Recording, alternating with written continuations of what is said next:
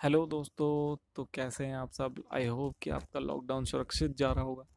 तो इसी बीच लॉकडाउन के, इसी सफ़र के बीच में आपके लिए एक और नई कहानी लेके आऊँ जो कि बहुत ही ख़ास होने वाली है, क्योंकि अब हम सैनिटोरियम से और प्लेसेस से हट के एक जगह एजुकेशनल इंस्टीट्यूट जाने वाले हैं। तो एजुकेशनल इंस्टीट्यूट जा रहे हैं हम। तो एजुकेशनल इंस्टीट्यूट है कहाँ? देखिए तो आपको कुछ जानकारी मैं देता हूँ, इसकी एजुकेशनल इंस्टीट्यूट है स्थित कहाँ पे? एजुकेशनल इंस्टीट्यूट है जी अमेरिका में स्थित शिकागो के बहुत पास सेडार रैपिड्स में और सी ओ ई कॉलेज नाम है इसका। सी ओ ई कॉलेज काफ़ी फ़ेमस रहा है।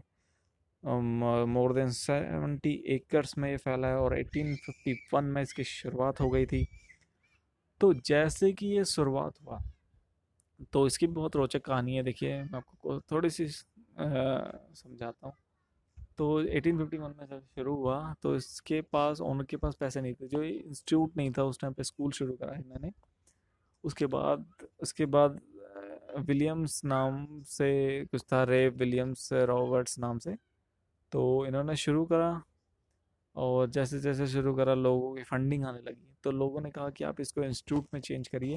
फिर लास्ट 1857 और 1887 के अप्रॉक्स में एक फार्मर थे वहाँ के तो उन्होंने इनको 1500 डॉलर इनको दिए और कहा कि आप एक अच्छा इंस्टीट्यूट बनाइए और तो लोगों को फ़ायदा होगा यहाँ पे और बच्चे काफ़ी आएँगे पढ़ने में, जिससे यहाँ का नाम हो जाएगा। तो उन्होंने वैसे ही किया। तो उन्होंने काफ़ी अच्छा इंस्टीट्यूट बनाया। इसके बाद अब क्या होता है, जब इंस्टीट्यूट प्रॉपरली बिल्ड हो गया और काफ़ी अच्छे अमाउंट पर लोग आने लगे और बच्चे पढ़ने लगे तो उनकी जगह का नाम भी काफ़ी हुआ। इसके बाद क्या होता है, आ जाता है हम 1918 में। तो आपको 1918 में अगर मैं एक नाम लेता हूँ तो आपको स्विच होना चाहिए कि एक स्पेनिश फ्लू के नाम से।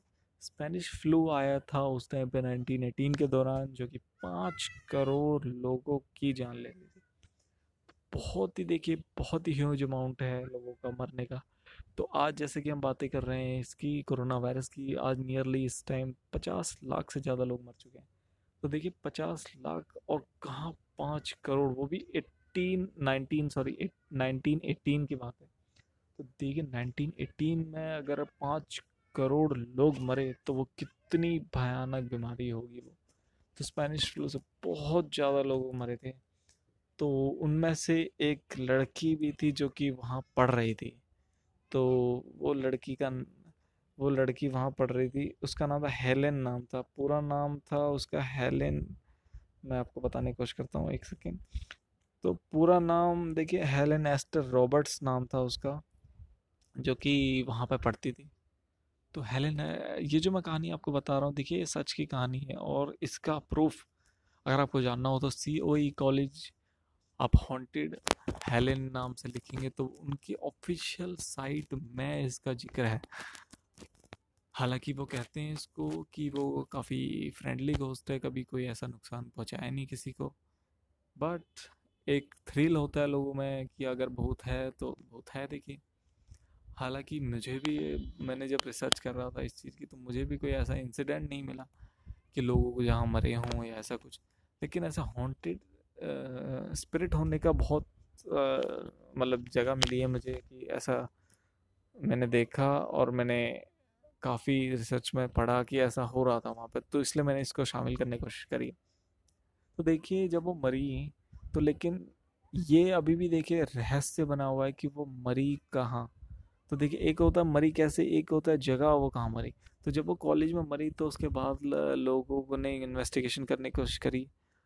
लेकिन कभी क्लियरिफाई नहीं हो पाया कि वो एग्जैक्ट कहाँ मरी, या कौन सी जगह मरी। तो देखिए, कोई कहता है कि वो सेकंड फ्लोर में मरी, कोई कहता है इस रूम में मरी, कोई कहता है नीचे वाले फ्लोर में मरी। तो मतलब अभी कंफर्म नहीं है, लेकिन जब एक रिसर्च सामने आई थी, जब उनका इन्वेस्टिगेशन चल रहा था तो उन्होंने बताया था कॉलेज में ही कि ये सेकंड फ्लोर में एक रूम में पाई गई थी मृत। तो लेकिन वो भी कंफर्म नहीं थी। तो ये अपने आप में एक सवाल पैदा करता है कि ऐसा कैसे हो सकता है? जब आप इन्वेस्टिगेशन कर रहे हैं किसी चीज़ की तो आपको पता होना चाहिए कि मरी कैसे और जहाँ मरी, वो जगह तो आपको पता लग जानी चाहिए क्योंकि वहाँ पे कॉज डेड बॉडी पड़ी हुई। तो आप अपने आप में एक सवाल खड़े करता है, देखिए। तो आगे क्या होता है? देखिए, जब वो मर जाती हैं तो अब इनके पेरेंट्स जो हेलेन के पेरेंट्स हैं, वो क्या करते हैं? एक, वो एक hall, sorry, hall I am sorry hall, wall, sorry, wall नाम नहीं बोल पा रहा हूँ इसका, वॉल घड़ी वॉल घड़ी दे देते हैं हमारा, आपको पहले जानते होंगे कि बड़ी बड़ी घड़ियाँ हुआ करती थी एक अलमारी टाइप की, वैसे वाली घड़ी है, आप समझ आ गए आप समझ गए होंगे मैं किसके बारे में बात कर रहा हूँ। तो वो बॉल घड़ी इन्होंने दी उनको। तो अब जब इन्होंने कहा कि आप एज आ इसको एक हमारी बेटी की याद के रूप में यहाँ रखिए ताकि लोगों को पता लगे तो उन्होंने एक्सेप्ट कर ली कॉलेज वाले का अच्छा ठीक है, कोई बात नहीं, हम रख लेते हैं। तो इसके बाद जब वो रखना, रखी तो उसके बाद से वहाँ पर लोगों में मतलब एक एक ऐसा एहसास होने लगा कि उस घड़ी के पास कुछ ना कुछ तो ऐसा है जो नहीं होना चाहिए।